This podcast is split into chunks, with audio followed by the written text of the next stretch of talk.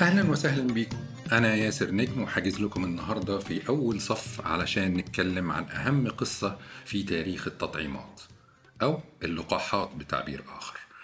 قصة صنفت السنة دي على إنها أكبر خدعة ضرت البشر في المئة سنة الأخيرة. قصتنا النهاردة عن فضيحة علاقة التطعيمات بمرض التوحد.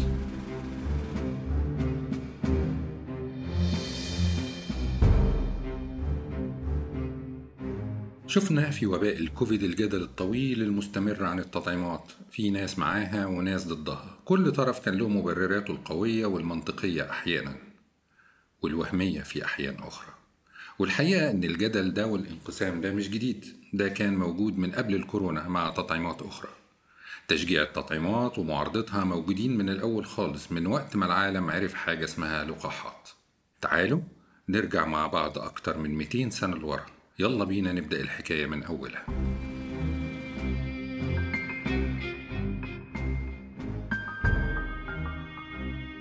هنرجع مع بعض لنهاية القرن ال 18 تحديدا سنة 1796 العالم بتجتاحه الأوبئة الوباء من دول كان يجي من هنا كام شهر ويكون أفنى قرى ومدن بالكامل. من ضمن الأوبئة دي كان مرض الجدري اللي كان بيقتل في المتوسط 400 ألف شخص في السنة.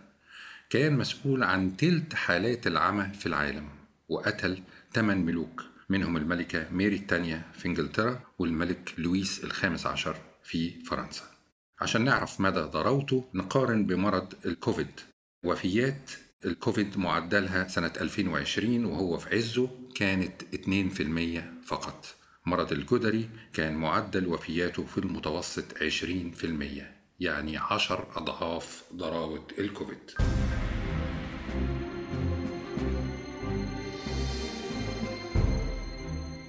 آن الأوان دلوقتي إننا نتعرف على دكتور إدوارد جينر خريج جامعة سان جورج في لندن.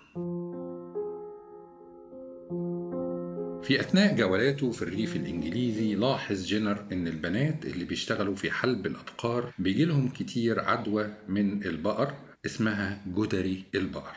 وده عبارة عن بعض الالتهابات في الإيدين لكن ما بيتطورش المرض قاتل وفظيع زي جدري البشر. مع المتابعة وقوة الملاحظة جينر خد باله إن نفس البنات اللي بيجيلهم جدري البقر ما بيجيلهمش جدري البشر وحتى لو جالهم بيجيلهم خفيف جدا. الله يبقى أكيد جدري البقر ده بيديهم مناعة من جدري البشر. من هنا دورت في دماغه فكرة فكرة التطعيم باستخدام فيروس جدري البقر وبعد تجارب استمرت سنتين. قدر إدوارد جينر إنه ينقذ العالم بابتكار أول تطعيم فعال ضد الجدري تحديدا وأول تطعيم فعال تعرفه البشرية ضد أي مرض بشكل عام.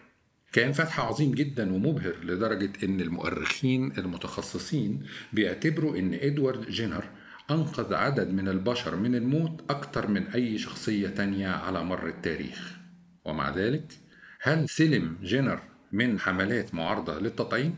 أبدا كان في حملات شرسة ضد التطعيم خصوصا لما الحكومات حاولت تفرضه بقوة القانون أسباب ودوافع المعارضين كانت مختلفة ما بين أصحاب مصالح وأصحاب أهواء ودوافع دينية ونظريات مؤامرة لكن برضه كان في ناس معترضين لأسباب منطقية.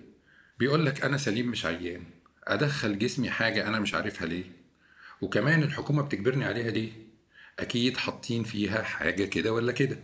المؤسف واللي زاد الطينة بلة إن في ناس ماتوا بالفعل من التطعيم نتيجة عدم وجود وسائل تعقيم فعالة أيامها. فكتير من اللي خدوا التطعيم ماتوا نتيجة عدوى ملهاش علاقة بالجدري اتنقلت لهم من إبر اللقاح.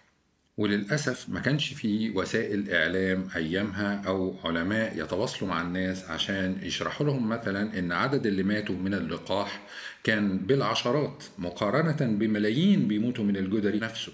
ما كانش في حد يشرح لهم مناعة القطيع وأهميتها للقضاء على الوباء في المجتمع. وللأسف المعارضة دي أخرت هدف البشرية في القضاء على الجدري لمدة 200 سنة. لحد سنة 1980 لما تم الإعلان عن انقراض مرض الجدري تماما والقضاء على وجوده بنسبة 100% بفضل تطعيم إدوارد جينر.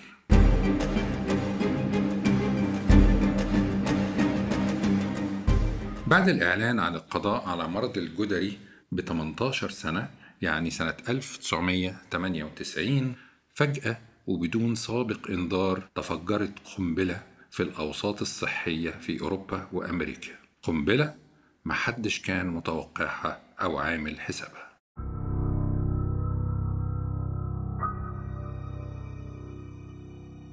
يوم 28 فبراير سنة 1998 كان يوم فارق في تاريخ البشرية مع اللقاحات.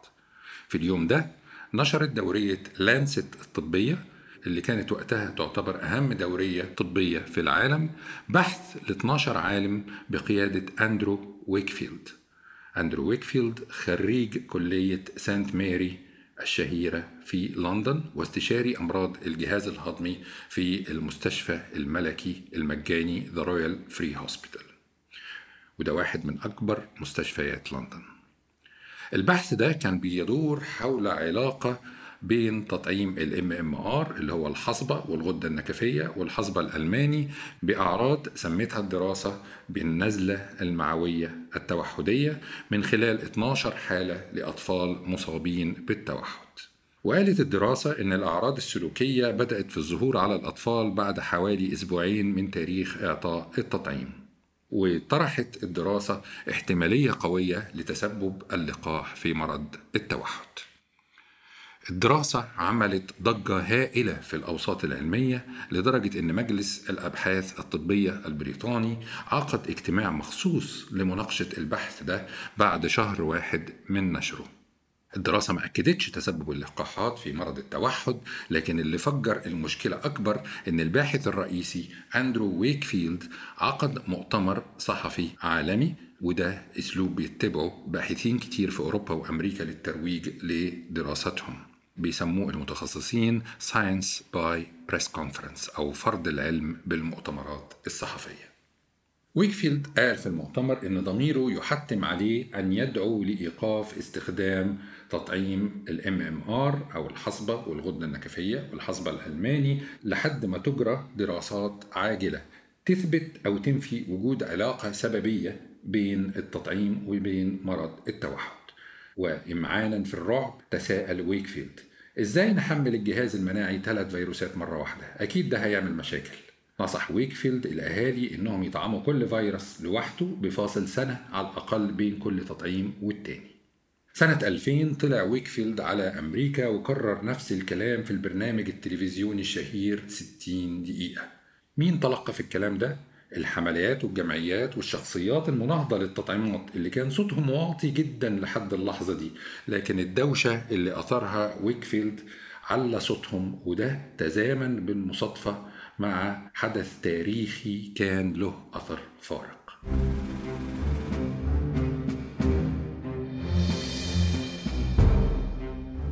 الوقت ده كان بداية ظهور الإنترنت واستخدامها على نطاق واسع.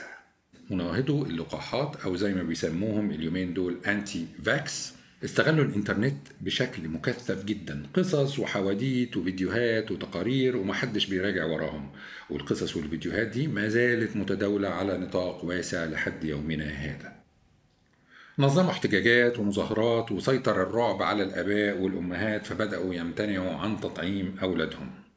في ديسمبر 2001 استقال أندرو ويكفيلد من عمله في ال Royal Free Hospital أو أجبر على الاستقالة زي ما هو قال. هاجر للولايات المتحدة وسمح له هناك أنه يواصل أبحاثه بعد ما انضم لطبيب أمريكي اسمه جيمس براد ستريت متفق معاه في توجهاته ضد التطعيمات.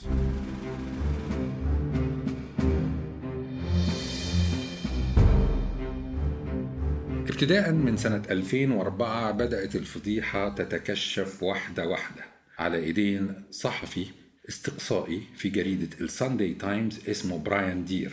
اكتشف براين إن الأطفال ال 12 اللي شملتهم دراسة ويك فيلد ما كانوش مرضى عاديين دخلوا الدراسة بالمصادفة لا دول اتعرفوا على ويك فيلد من خلال مكتب محاماة كان رافع لهم قضية ضد الشركة اللي بتنتج ال MMR من قبل ما الدراسة تتعمل أساسا.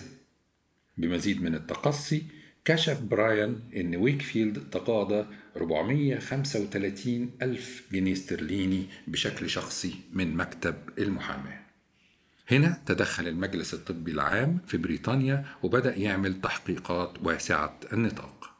بالتوازي مع ده اعترفت دورية اللانست بوجود أخطاء قاتلة في الدراسة اللي قدمها أندرو وزملائه سنة 98 واضطر المشاركين في البحث فيما عدا ويكفيلد وزميل آخر لإصدار بيان سحبوا من خلاله البحث ومسؤوليتهم عنه. الفضايح ما وقفتش لحد كده.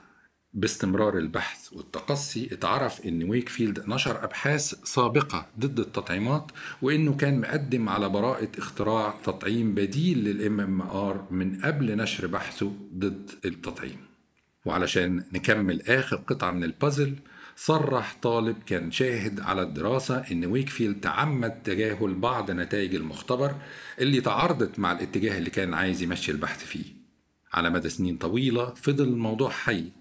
لدرجة إني لما بدأت شخصيا أشتغل في مستشفى ال Royal Free Hospital سنة 2008 كان اللغط والضجيج حوالين القصة دي لسه ساخن جدا داخل المستشفى كأنه لسه حاصل امبارح. وفي 28 يناير سنة 2010 أخيرا أصدر المجلس الطبي العام في بريطانيا قراره بشطب أندرو ويكفيلد من سجل الأطباء نتيجة عمله ضد مصالح مرضاه وخيانة الأمانة والإساءة لمهنة الطب.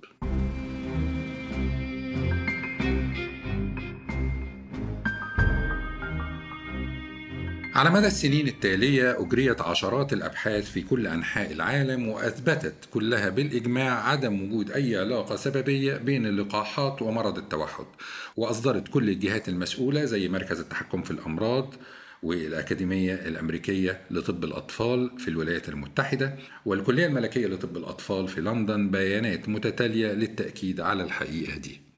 لكن للأسف الضرر البالغ كان حصل خلاص وبشكل يصعب إصلاحه. الناس اترعبوا وانخفضت نسب التطعيم بال MMR في بريطانيا وأوروبا من 92% ل 73% وقرر أهالي مئات الآلاف من الأطفال في الولايات المتحدة الامتناع عن التطعيم. ونتيجة لده تكررت في العشرين سنة الأخيرة عدة أوبئة للحصبة بين الأطفال وتسببت في وفاة أطفال كتير. أمهات كتير ولدوا أطفال مصابين بتشوهات نتيجة عدوى الحصبة الألماني. أمراض كنا قربنا من القضاء عليها بشكل كامل. علشان كده من كام شهر اتحطت فضيحة أندرو ويكفيلد ضمن أسوأ 11 كذبة في تاريخ البشرية. انتهت هنا قصة إدوارد جينر اللي دخل التاريخ من باب المجد وأندرو ويكفيلد اللي دخل التاريخ برضه بس من باب الفضايح. لكن للأسف ما زالت حكاوي وفيديوهات وفبركات ويكفيلد وأشباهه متداولة وليها شعبية على الإنترنت ووسائل التواصل الاجتماعي وبتلقى آذان صاغية في الأوساط المعادية للعلم والعقل والمنطق. وكلنا لنا دور في تصحيح ده وإصلاحه حفاظا على صحة أولادنا وأولاد أولادنا.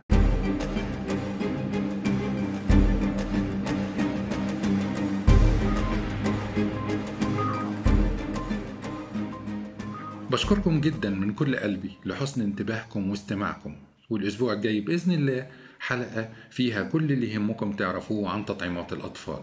إيه هي وإمتى مواعيدها وبتحمينا من إيه؟ ما تنسوش تشرفوني بحضوركم علشان حجز لكم في أول صف.